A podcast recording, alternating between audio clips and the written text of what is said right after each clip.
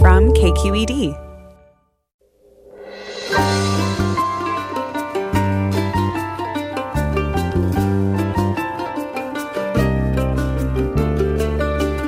From KQED Public Radio in San Francisco, I'm Michael Krasny. A chaotic disaster, a train wreck, an unwatchable fever dream, those are some of the terms being used by pundits to describe the presidential debate last night between President Donald Trump and Joe Biden in Cleveland. The question is, the question Supreme is, Court justice, the radical question- left. Will you Who shut is up, on, man? Listen, who is on your list, Joe? This Who's is on your so list? Gentlemen, I think this is Coming up on Forum, we'll break down the debate, if you can call it that, and we'll also get an update on the North Bay wildfires with a KQED reporter who is there. That's all next after this news.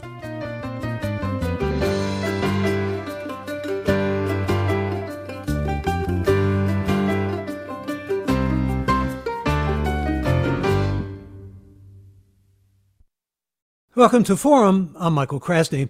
President Donald Trump failed to condemn violence by white supremacist groups in last night's debate against former Vice President Joe Biden. What do you want to call them? Give me a name. Give me a white name. Go ahead. supremacists Who and would right you like me to condemn? white supremacists and right Proud militia. Boys, stand back and stand by. It was perhaps the lowest point in an ugly, chaotic debate characterized by interruptions, fabrications, and shouting, mainly from the incumbent. Moderator Chris Wallace of Fox News struggled to control a debate that was meant to give voters insight into the candidates' records on issues like the Supreme Court, COVID 19, and the economy. We've got two top political analysts with us to try and make sense of the debate, if you call it that, and the president's continuing attempts to discredit the election and the democratic process. And we want to hear from you. What did you see up there last night or here? Give us a call now at 866 733 6786. You can join us at that toll free number. The number again, 866 733 6786, or get in touch on Twitter and Facebook or at KQED Forum or email any questions or comments you may have to forum at kqed.org. Joining us, our own Marisa Lagos, politics correspondent with KQED and co-host of KQED's Political Breakdown Show. And welcome, Marisa. Morning, Michael. Good morning to you. We'll also say good morning to Robert Costa, who also joins us for the hour. National political reporter with the Washington Post and moderator and managing editor of Washington Week on PBS. Welcome, Robert Costa. Great to be with you on this big day. Yeah, good to have you back with us. Let me begin with you, Robert Costa. Let me begin by saying that style certainly overshadowed substance in many people's minds last night, and it had a lot to do to uh, find civility. Uh, the president seemed to take it upon himself to behave like a professional wrestler with considerably less dignity. But I'm just wondering what your thoughts are, because frankly, mine, and I want to be very open about them, were that it was embarrassing, it was a low, it was a disgrace, it was in fact grotesque. And I'm wondering how this affects, uh, well, that five to seven percent or whatever the undecideds who were part of the uh, event, at, t- at least as far as spectators are concerned. What are your thoughts? Well, when you step back from the cacophony in Cleveland last night, you do see these two key moments. One, uh, the white supremacy question and the president's answer. Uh, his, he said, sure. And then he said, stand back and stand by, stand back and stand by has really stung today in my conversations with the Republican officials who say that they did not want to see race come back into this 2020 campaign. And the other issue that stands out is at the end, his baseless claims about electoral fraud, really challenging and testing the functioning of American democracy. Uh, but you ask about undecided voters, and they're key. Uh, but it, most polls show voters are, across the country are, are not really undecided at this point. Most people are dug in. And when I asked the president's advisors about why he took this approach last night, it came down to the simple strategy, they say, of rallying his core voters. That this this was about electrifying them with insults and uh, jabs at Vice President Biden, more than doing any kind of outreach to the political center. He also wanted, uh, Marisa, of course, to make uh, Joe Biden appear to be somewhat cognitively dysfunctional or even senile, and there was certainly a lot of uh, lead up to that in the rhetoric. Uh, it, it, perhaps helped uh, Vice President Biden in terms of low expectations, but the fact of the matter is that as a strategy, it seems to have failed utterly. Yeah, and I mean, I think calling this a debate at this point is, is debatable, right? Um, this was Trump largely trying to talk over Biden, really trying to bait him, I think, into attacking him. I mean, we know just from the past year of the Democratic primary that Biden does have a temper sometimes, and you could see him really steel himself. as Trump, you know, pushed and pushed. I mean, I'm so glad you started with the Proud Boys moment, Michael, because I think that that, and, and, and to Robert's point, um, the end with the just absolutely gross misrepresentations and lies about the voter process and trying to tell people to essentially go to the polls and intimidate uh, folks, um, you know, those were the two key moments. But I do think another one that I'm hearing people who maybe aren't that political, I don't know if they're swing voters per se, but maybe aren't as paying enough attention. I've heard several people bring up on social media and, and otherwise that moment where instead of taking the bait, um, as, as, as Joe Biden was talking about his, his son Beau, who of course has passed away, and Trump tried to, you know, bait him over his son, uh, Hunter Biden, Joe Biden stood up and said, I'm proud of my son. He had an addiction problem and he overcame it. And I think that that, you know, it, Biden had a very hard time getting any points across last night, but that was a moment that I think is going to stick with some people because it felt very honest and it's something that does cross party lines um, and that so many people in America have struggled with or seen family members struggle with. I think that was uh, certainly a point for the vice president. And uh, Robert Costa, let, us get back to a point that Marisa made here, and that is the concern about the democratic process. I mean, debates have always been rough in some ways, but civil. Last night's was not anything even resembling civil. And uh, I'm wondering particularly about the threats to the democratic process and what your thoughts on that are, because the country certainly needs to prepare for that. Well, your point about the democratic process is the central one, and the president is raising questions about whether there will be a peaceful transfer of power. Chris Wallace asked him, will he commit to encouraging his supporters to not cause civil unrest? And the president did not really directly answer that question in any way. Uh, and we're going to have a showdown, perhaps, if it's not a landslide for President Trump or Vice President Biden, where there's going to be court fights. And the question is does anything spill out onto the streets in a country that's already been torn apart? By a pandemic, an economic crisis, and so many other issues. But your point about the debates is a little different because the peaceful transfer of power is part of our constitutional process. The debates are part of our political process and they've only really become what we saw last night since 1960 with Kennedy and Nixon, and then the Commission on Presidential Debates as this nonpartisan organizing group, and with Jim Lehrer, the late PBS great, has uh, made them kind of a staple of presidential campaigns, but they're not necessary to the process. They're not part of the Constitution, uh, but they are another, shall we say, norm, a norm that has been shattered. Uh, and Chris Wallace uh, got a lot of rave reviews for his performance in 2016 as a moderator. But when you have a, a candidate like President Trump who will not really follow the rules in any way, uh, what is the role of the moderator? And this is a challenge for the press as it moves ahead. Uh, Steve Scully from C SPAN will moderate the town hall, the next presidential debate. Then you'll have Kristen Welker from NBC News for the third and final. Well, I'm actually getting comments already about Chris Wallace's role. He was on the forum program just a few weeks ago, and uh, a listener writes, Last night's debate was a disaster. I could not believe Trump's interruptions, Wallace's total inability, this is from Teresa, to control the debate and the ridiculous process they chose. This morning I wrote to the commission which produces these debates to voice my concern and insist that the format be changed. And another listener named Grant says, Why not cancel the next two installments of that circus, a complete joke? This has certainly uh, been emerging. And I thank you for your point, Robert, because uh, the, the difference between the political process uh, uh on the one hand ter- and the democratic process, I think, is, uh, is an important bifurcation. Let me go back, Marisa, to you, because there were certainly uh, things that came up, very strong kinds of dichotomies in terms of debate last night, despite the circus or uh, the ridiculousness of what people had to watch, and I'm particularly thinking about uh, again those children who had to watch that. Uh, here's a cut from last night where um, uh, you could see the difference just in terms of the pandemic and the blame that was going around. Uh, on the one hand. President Trump saying you would have had even more millions of people dying because I shut down China and you wouldn't have shut down China, which was a fabrication. But I'm wondering about getting a response, Marisa, to what Trump said just specifically not only about masks, but let's hear this cut about shutting down. He wants to shut down this country, oh. and I want to keep it open. And we you did a great thing by shutting it down. it down. Wait a minute, let, Joe. Let, let me shut you down for a second, Joe, just for one second. Well, there it is. I mean, and there's a real gap there between the two of them, Marisa. Yeah, I mean, I, I do think that this is where I, I can't I can't say that Trump won, but he did succeed in really, I think, stymieing Biden from making clear, compelling arguments around the difference that he would say uh, take when it comes to coronavirus and drawing those clear lines um, in terms of how he might have handled this if he had been president this year, or he how he will handle it uh, next year. Um, but you know, I think that we didn't hear it there, but at another point, Biden did make the point pretty forcefully that look, you can't you can't bring back the economy without dealing with the coronavirus. And I, I do think that that's something that, you know, Democrats um, are going to try to talk about more. I mean, I think that, you know, they are, there, there's sort of this through line in some ways between the issues that they want to talk about the most, right? Whether it's the Supreme Court nomination and the attacks on the Affordable Care Act and the direct sort of tie between healthcare and obviously a global health pandemic.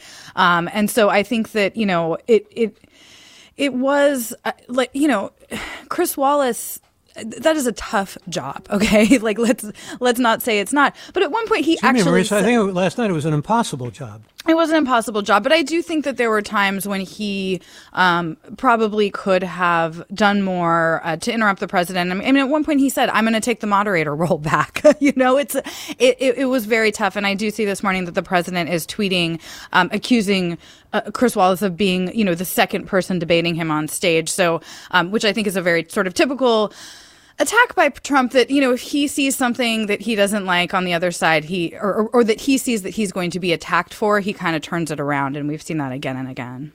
Let me get a caller on here. Mary Jane joins us. Mary Jane, go ahead, please. You're on the air. Um, I think that there would be more control and more people. The guys would get their points across more if they had um, a program or the moderator could just cut the mics off at two minutes and um, interrupt all that crosstalk because you lost the whole debate and all the crosstalk. You really couldn't hear what they were saying. Mm-hmm. And if if there was a possibility of just programming the mics at two minutes cut off, and yeah, you can't just keep yammering. Mary Jane, thank you for that. Uh, Robert Costa, that's certainly been su- uh, suggested by many that if they had cut off the mics or, for that matter, had some kind of fact finding immediately, uh, all those things seem to fall by the wayside, but uh, they're not going to come up in the debates subsequent to this, are they? Uh, we'll have to see what exactly comes up. I mean, this is a challenge for the Commission on Presidential Debates, which isn't a governmental institution, about how are you going to handle fact checking. And the thing that stood out to me as a reporter is that at the end of the debate, to build on Marisa's point, when the president was making all these claims about electoral fraud, the FBI director, under oath in the Trump administration, recently testified that all this claim of uh, widespread voter fraud is wrong, it's inaccurate, and that it's anecdotal only. And, and that didn't come through for an audience of millions. And let me just say, in defense of Chris Wallace for a moment, that he was wont to point out that uh, the president's, uh, well, the president's advisors and all of his counselors agreed to uh, the rules that were set up for this debate, and the president was violating many of those rules. Uh, we're going to cut away for about 60 seconds. Stay where you are. We'll uh, continue, and we'll proceed forward with Robert Costa, Marisa Lagos, and you. I'm Michael Krasny.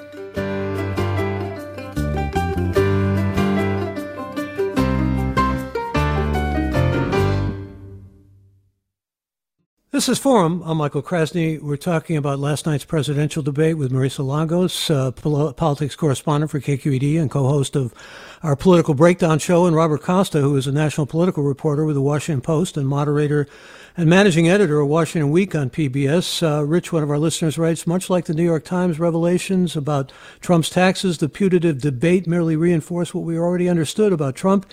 He's a lying, cheating, bullying, narcissistic man child who has neither the interest nor acumen to make policy. I had to turn off the debate after 30 minutes. It was worse than a waste of time. It was deeply painful. And uh, we did get into Trump's taxes uh, last night, so let's get into it a little bit here. Let's hear a cut. Is it true that you paid $750 in federal income taxes each of those two years? I paid millions of dollars in taxes, millions of dollars of income tax. Well, should we hold that up to uh, serious fact checking, Marisa Lagos?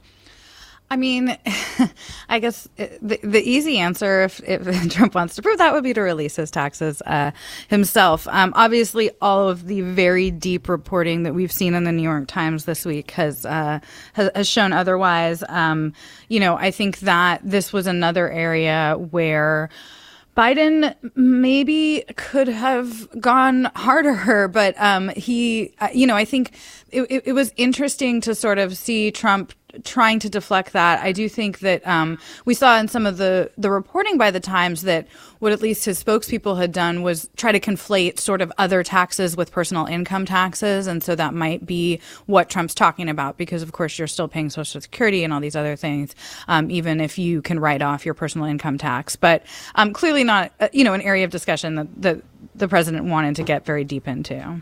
Well, there was an area of discussion and certainly division on a number of other things. I wanted also our listeners to hear what Joe Biden said about the economy and uh, get your thoughts on that, Robert Costa. Let's go to cut three. Mr. We Vice inherited the worst recession short of a depression in American history. I was asked to bring it back. We were able to have an economic recovery that created the jobs you're talking about. We handed him a booming economy. He blew it. Pretty direct on that from Vice President Biden. Uh, Robert Costa, on the other hand, there was a lot of argument about jobs and job creation and manufacturing. How did it uh, pan out for you? Well, you saw from Vice President Biden this focus not only on the economy, which has really struggled during the coronavirus pandemic, but a focus on healthcare. And that opening 20 minutes on the Supreme Court and the nomination of Judge Coney Barrett didn't really come down to the nominee herself but about the threats to healthcare. And that, that was a two pronged attack from Vice President Biden, saying that the Affordable Care Act is under threat in federal court due to President Trump. And that includes, Biden argued, pre existing conditions for millions of Americans. And healthcare in general is under threat, he argued, due to the president's handling of the coronavirus pandemic beyond uh, the, the, the Woodward tapes. It's the wholesale approach or lack thereof, Biden said that it's caused the country immense economic pain and health pain.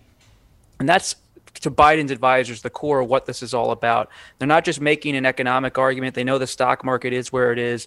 They're trying to say to swing voters that you're hurting and that President Trump, despite all of his claims, isn't coming through on your health care and thus on, on your economic situation.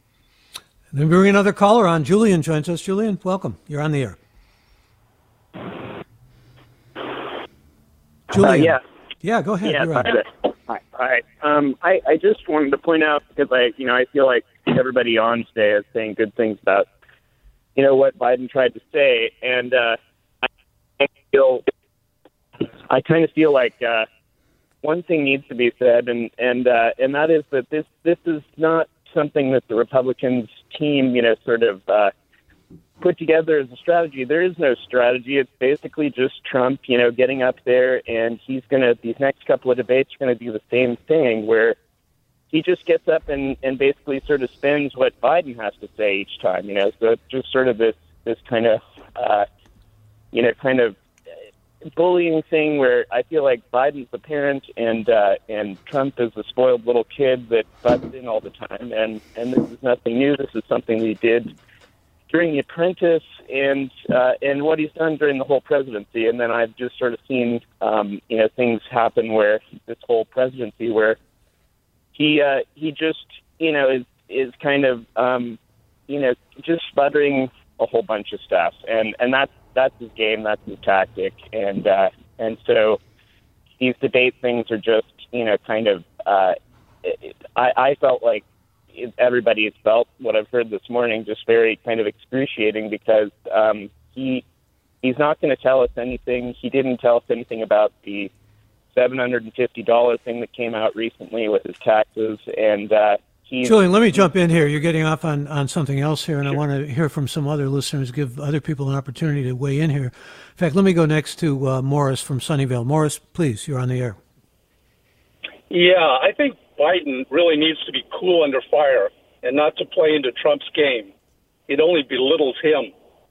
When Trump interrupts him, he should stop speaking and wait till Trump finishes with his tirade and then say, Are you finished with your interruption? Well, you're and not the only one that feels that way, Morris. Uh, let me thank you for that call. I'm looking at an uh, email from Eric who says someone should tell Joe Biden not to lower himself to the level of Donald Trump by disparaging him by telling him to shut up or calling him stupid. Uh, actually, it was Trump who called Biden stupid. It's a very tall order, I know, but uh, there was name calling. Uh, Biden called Trump a racist, and uh, you know, it did unfortunately sink to that level. And as I said, it was it was uh, it was painful. It was uh, I was recoiling. I have to give you a, a personal response. Uh, and and as I said, kept thinking about children, young people getting introduced to. Presidential figures. I, I, also was remembering, uh, just for a moment of reflection here, Marisa Lagos, when candidate Donald Trump said, You will never find anyone more pres- presidential than I am. But last night, for someone who has said he's a counterpuncher, basically he was kind of flailing around for haymakers. It was like he was uh, in the ring and he was trying to punch and, and swinging kind of wildly at times. Yeah, and I think there's been some analysis uh, reporting of those close to Trump, you know, that that essentially he's looking at the polls and feel like he could be losing this race and that he's lashing out, um, which I think is in line with sort of his approach uh, throughout his his his career, really. Um, you know, I, I can't I can't disagree. I don't know that this was a strategy. I think that this was Trump sort of unleashed. I think that he um, clearly was mad often at, at, times, and I think he um, was sort of happy to be dominating as much as he possibly could. Um, you know, I think to the to the point about sort of just not responding. I, I, I have the same thought at points. I thought maybe Chris Wallace, that might have been something he could have tried to just say, we're not going to move on until you let him finish, you know, a two minute answer. Um, you know, and I think it, it, watching Fox News afterwards, I was watching Sean Hannity and, and, and the um, president's allies, you know, they said, no offense to Chris Wallace, we would have preferred no moderator. I mean, I think that there was a desire among some in his base to, to see what he did. Um, but I think, you know, going back to the key question here, which is that small group of undecided voters that are out there, I don't know, you know, who if if I didn't have to watch the whole 90 minutes for my job, Michael, I probably would have turned it off, right? I mean, I have little kids A lot of people house. did. Yeah, and so I don't know, you know, we know what we know about swing voters generally is that they're they are more disengaged just writ large. They're not following every twist and turn of the news cycle the way we are. And so it does feel like this type of attack um, and, and, just sort of posturing by the president out of the gate really could have turned a lot of people off. And I don't know that that helps either candidate, frankly. Well, let me go ahead and read some emails that are coming in. A lot are coming in. Amy writes Biden did a great job. Biden looked directly at the camera, spoke clearly to mm-hmm. the American people with true leadership. He was strong and powerful in his convictions. When he wasn't being constantly interrupted, he was competent, presidential, and better than expected. On the other hand, here's Enrique who says Biden's drugs and blood transfusion kept him awake, but on the issues, it was the same old tired Democrat lines and program. Trump is weak on health care, strong on most other issues. Trump killed Biden on law and order mm. and not condemning his Antifa and Black Lives Matter urban terrorism. Let's take that up with you, Robert Costa. Clearly, Trump kept talking about Antifa and he kept talking about uh, the left pulling away from Biden and trying essentially to paint that picture of Biden as being manipulatable by I suppose the squad and Bernie Sanders and Elizabeth Warren and the, what would be the farther left of the Democratic Party, but also trying to say that he's not doing enough to keep the suburbs straight, uh, safe and the cities safe and uh, that sort of thing. Uh, did he certainly land some uh, KOs on that or some serious punches on that, do you think, beside his base? Since Vice President Biden has the Democratic Party behind him, uh, he's able to get out there on a limb and, and almost take some shots at the left wing of the Democratic Party. We heard from Vice President Biden on the Green New Deal, on law and order issues, that he is the Democratic Party, a moderate Democrat. And while the left wing of the Democratic Party doesn't love this kind of language and this approach, th- those concerns are papered over by this shared uh, belief that President Trump is a threat to American democracy.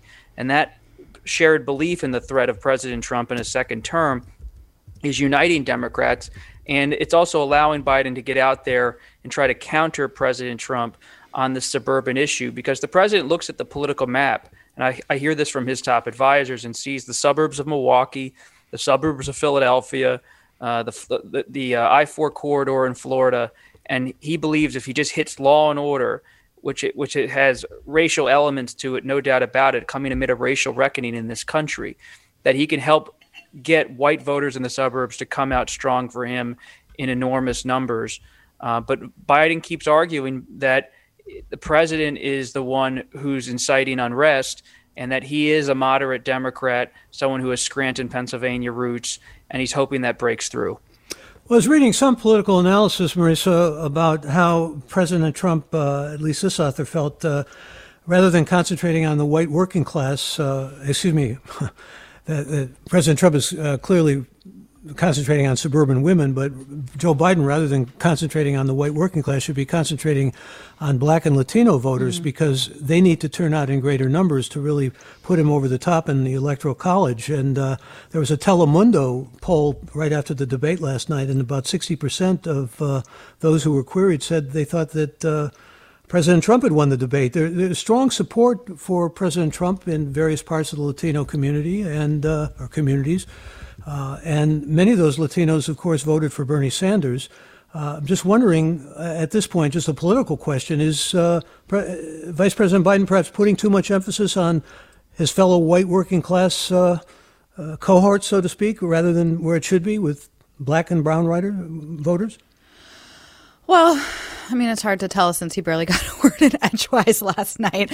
Um, you know, I, I, think that that is the real challenge for the Biden campaign writ large is this question of uh, kind of trying to do both, right? Trying to reassure maybe, um, you know, those Republicans who have, who did vote, uh, for Trump last time, but they think that, you know, have been turned off by him or swing voters like that. I mean, I thought the way that Biden tried to frame the suburban question was interesting because he talked about the fact that you know that suburbs are you know largely integrated and that this isn't just about sort of white people and he really tried to draw that contrast between him as someone from Scranton and who who understands the suburbs and and uh, Donald Trump I think he said you know you're from Park Avenue I'm from Scranton um, I, I think what he says you wouldn't know a suburb if you, uh, if you came into one. one in the wrong yeah, way. I, I think there's an interesting side note here, which is like perhaps the Proud Boys moment, which I do want to go back to because I do think it is so important to talk about the fact that we have a president who literally told a white supremacist,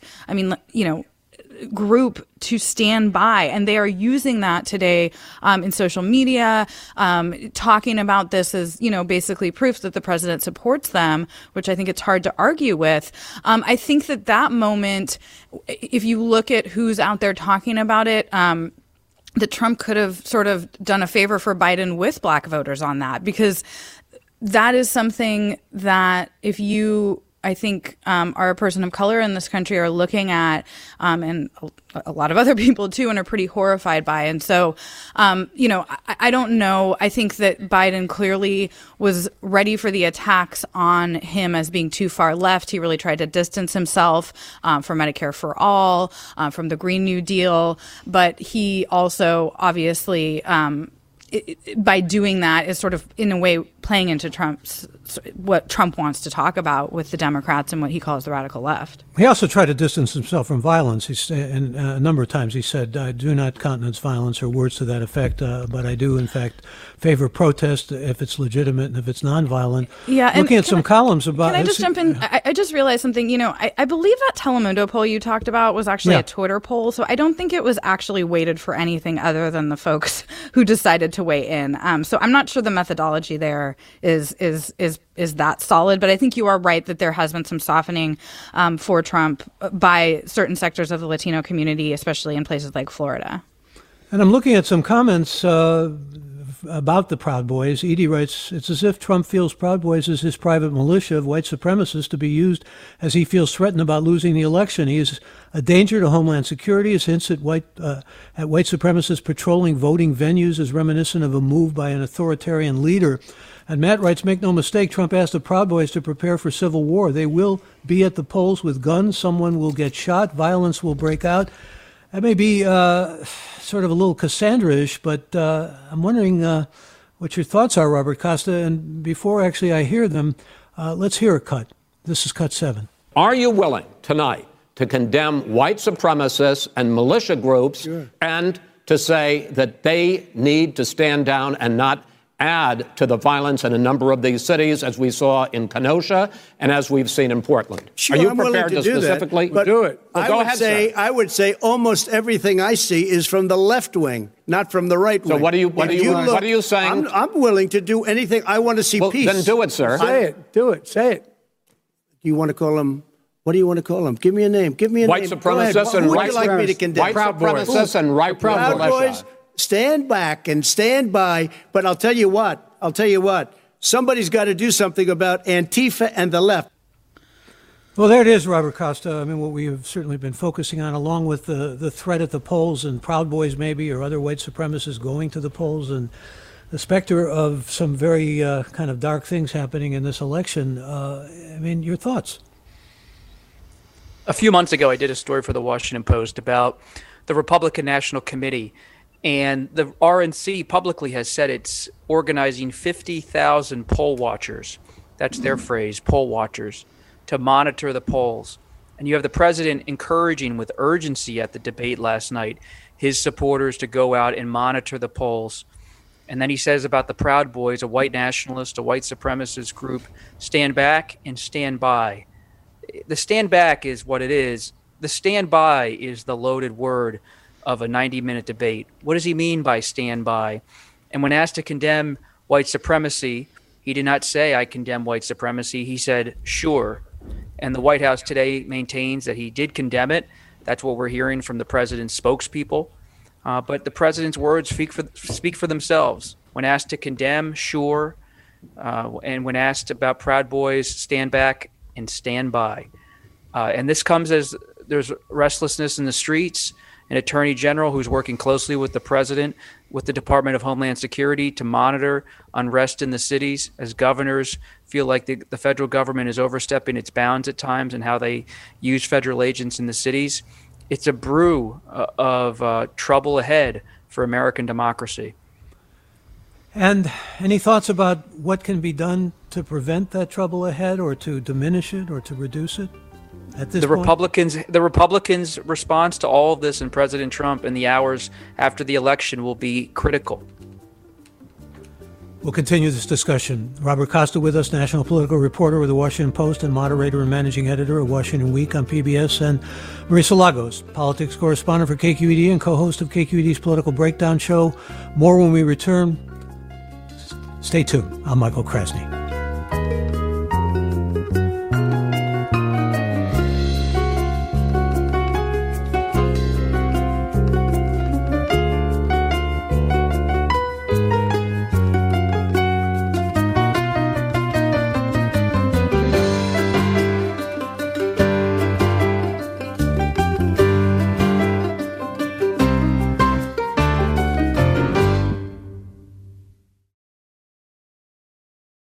We're talking about last night's presidential debate here on the Forum program with Robert Costa of the Washington Post and Washington Week in Review, and uh, also with Marisa Lagos of KQED's Political Breakdown Show. And you, our listeners, let's go next to another caller. Kenneth joins us. Kenneth, welcome.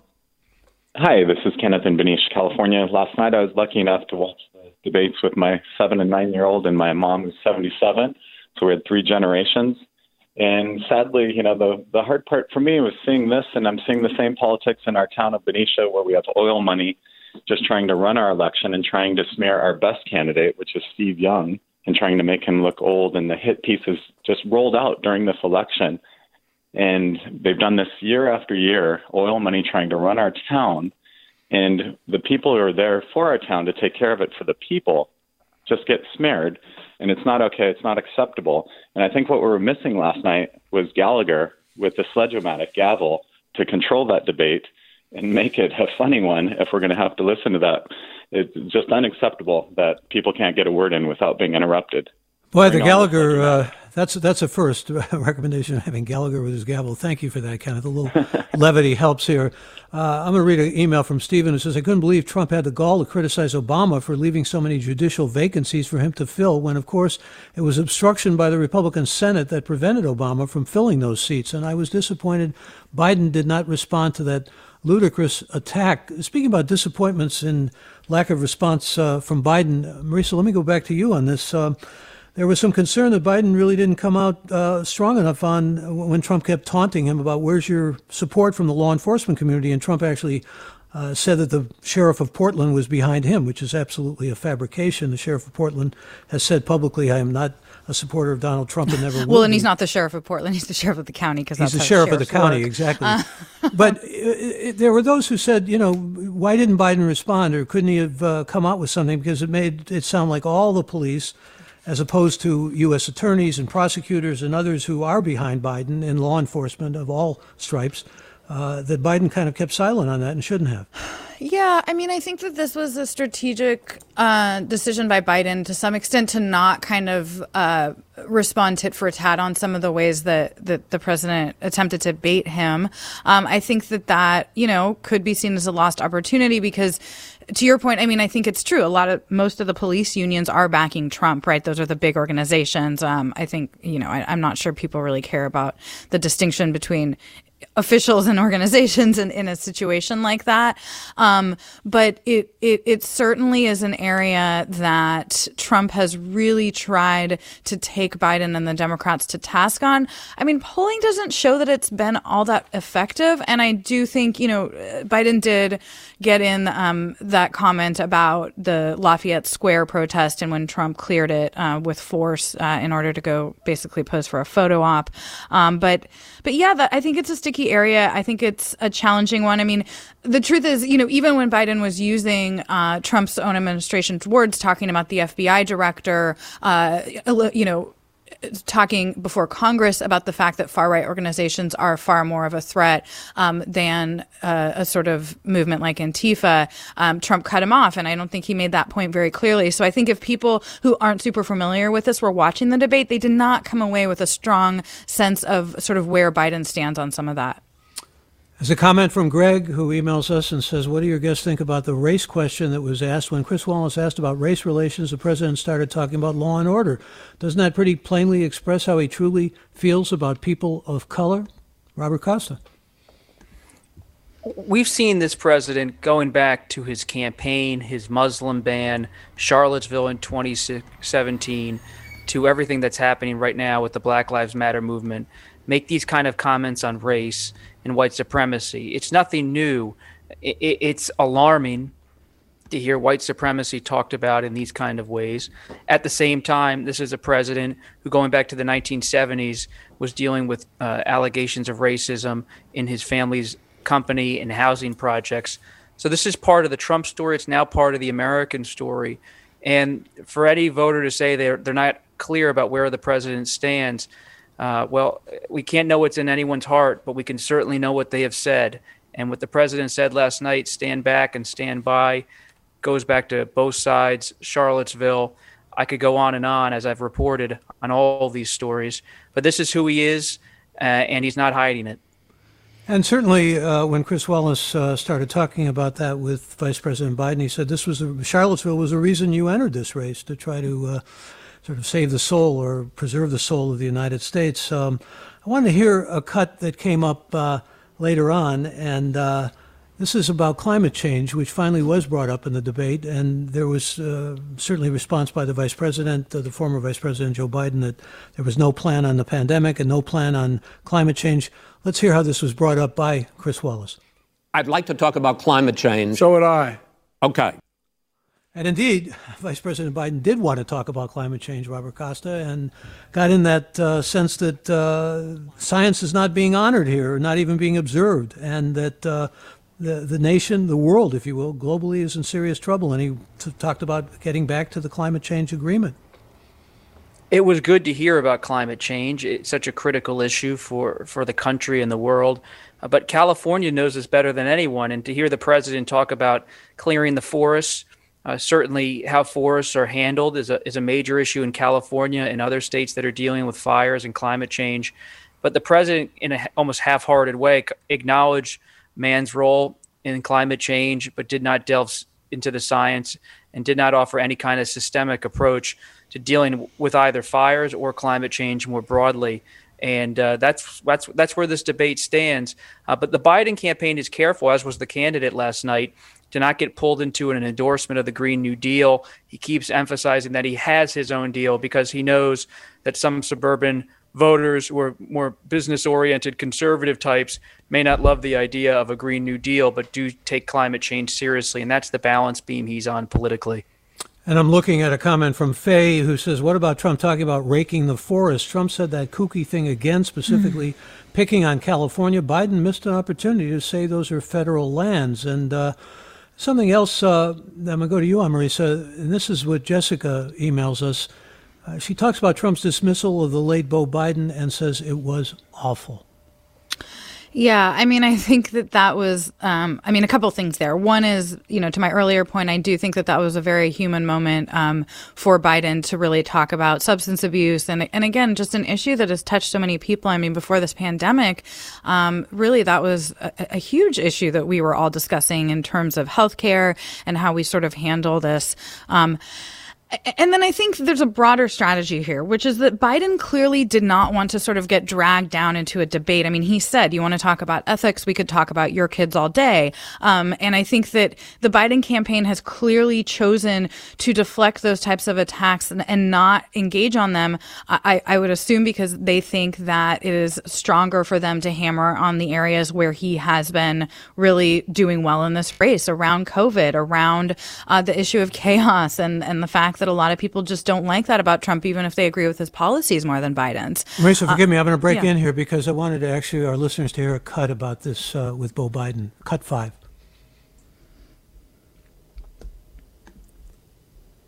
Danny, we have cut five. Just make sure you understand you have it in your control to determine what this country is going to look like the next four years. Is it going to change? Or you get four more years of these lies. That was pretty strong stuff. Uh, I'm wondering, actually, if I, Robert Costa, get a response from you, from a listener. I know you only have about a, um, both of you only have a few minutes left with us because we're going to give an update on the fires. But Gary wants to know, in a quiet moment after the debate, how do you think Trump views this performance? Love to hear Robert Costa's speculation. I've covered President Trump as a businessman, as a political figure for nearly a decade. And he's the kind of person who has one mode attack, attack, attack, fight, fight, fight. Uh, even if the truth is abused, he will plow ahead. And this is a candidate who, who's recalibrating his 2016 playbook. And it's going to be a firestorm between now and election day as he not only shatters norms, but takes an axe to them politically uh, and makes claims that are baseless and tries to electrify his Republican Party. And this is a Republican Party that's in lockstep with him. And the thing to watch, as I always did in 2016, is the quiet voters who say nothing about where they stand, but may not like the leftward drift of the Democratic Party and might still vote for President Trump. So the polls show Biden ahead but the president knows that he has some quiet support in some of these battlegrounds, and he's going to do everything possible, whether it's through fear or political will, to bring them once again to his side. And one might add the fact that the president uh, is trying to survive also the, to keep the immunity as the president, because as his tax returns uh, seem to reveal, there's a good deal for him to be concerned about if he's no longer in office.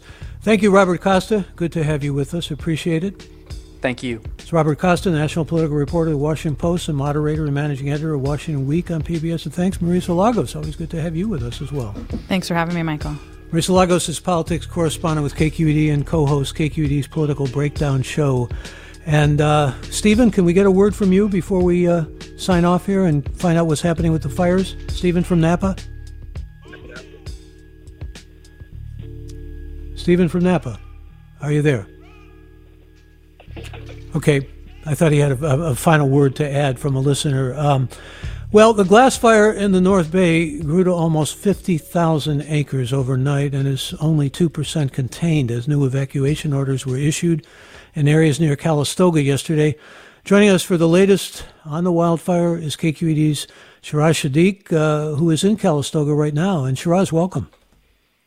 Hi, Michael. Thanks so much for having me. Glad to have you. And uh, Tell us what you're seeing, what you're experiencing. Well, I'm at the famed Castello di Amorosa winery here in Calistoga, um, and it's a Tuscan style uh, winery. Amazing architecture here, um, and what I'm looking at is some pretty significant fire damage um, to a structure here. That's at, uh, it's called the farmhouse. It's adjacent to the uh, to the castle. And um, I was just speaking. I did a quick interview with Madeline Reed. She's the director of hospitality, and she's been here since November. And she told me that they've lost 100,000 bottles of wine. Um, the damage to me looks fairly significant, probably in the millions of dollars.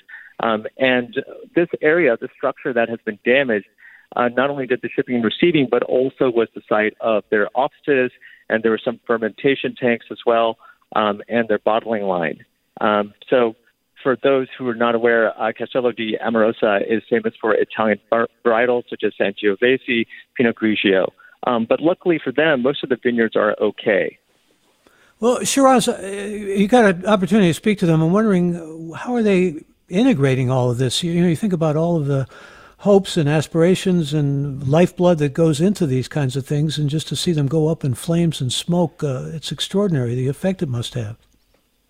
You're absolutely right. Um, Madeline was telling me that just you know coming here and looking at this, she said it's just heartbreaking. You know, um, this this is basically a, a structure that she's known and loved, and um, but she did also emphasize and make a point to just express so much gratitude and appreciation for the heroic work of the firefighters um, for a fire season that has just been unremitting. Um, and in fact, when I was coming over here, I stopped at the intersection, the main intersection of Calistoga at Lincoln and Foothill Boulevard, and there was a staging area. Um, so I got out, took some photos, and tried to talk to some of the firefighters. Uh, there were probably at least two, maybe three dozen firefighters there. And the thing that also struck me is where they're coming from. I mean, there were firefighters from Ventura County. Um, there's firefight- there were firefighters from El Dorado County. There was um, also, of course, Sonoma and Kern County, and um, they were just you know, were very resilient. Um, they were very busy, so they couldn't really talk to me, but they agreed that this has been a very, very intense fire season and uh, isn't likely to let up anytime soon.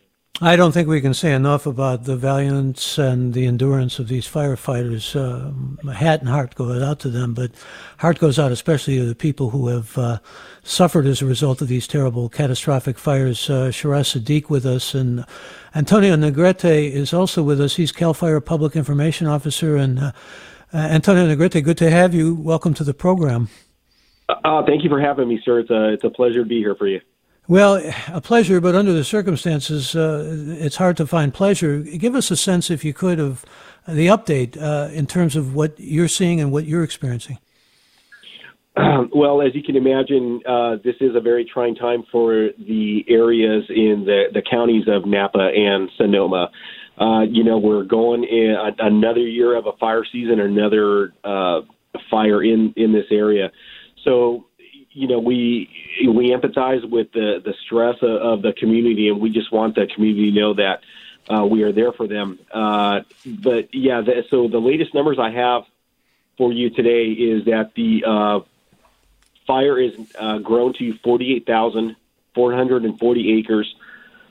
Uh, due to the hard work overnight of the firefighters out there, we were able to raise the containment level from 0%, which was yesterday, to uh, 2%. And I know, you know, in the it might seem uh, minor in the grand scheme of things, but you know, due to the conditions out there and and um, the arduous work that the firefighters are facing, you know, it's it's actually a significant bump, and uh, we are we are happy to report that that two percent.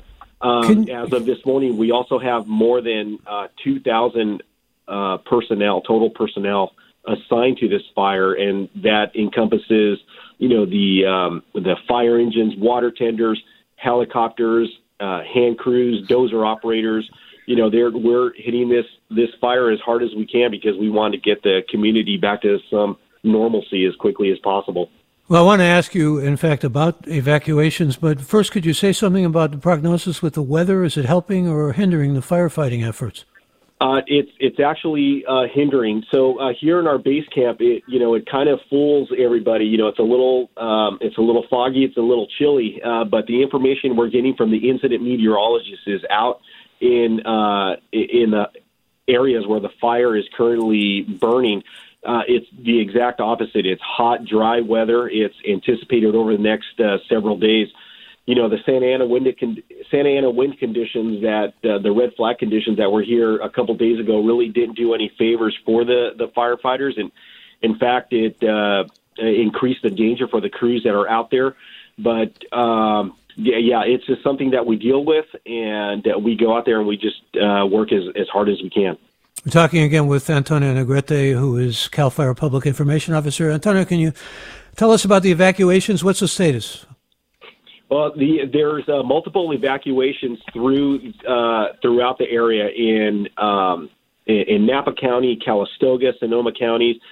Uh, I so um, I, I have, like I said, I have several. Is there any specific ones you're looking at? Because you know we're talking one, two. Yeah, I have like seven shelters throughout the uh, the area.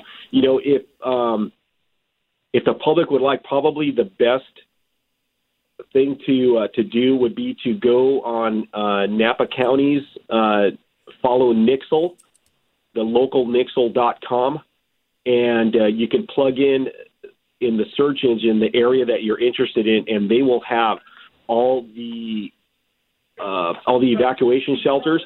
And uh, and if worst comes to worst, they can also just call 211, and 211 will direct them to the nearest shelter over to uh, wherever they're they're searching. Well, I thank you for that, and uh, we can only hope that things will continue to be more contained and that people will not suffer any more than they are right now. We just got an update on the glass fire from KQED's Shiraz Sadiq and CAL FIRE Public Information Officer Antonio Negrete. And we are here with you Monday through Friday, and we always invite you to let us know about what you think uh, on, of the forum program, what you hear on it, what you'd like to hear on it by emailing us forum at kqed.org. We'll be back for another program tomorrow. We're going to be talking to the new CSU uh, chancellor and uh, another hour ahead, of course, a forum with Mina Kim. Thank you for being a part of this opening hour. And for all of us here at KQED Public Radio, I thank you, one and all. And uh, please stay safe. I'm Michael Krasny.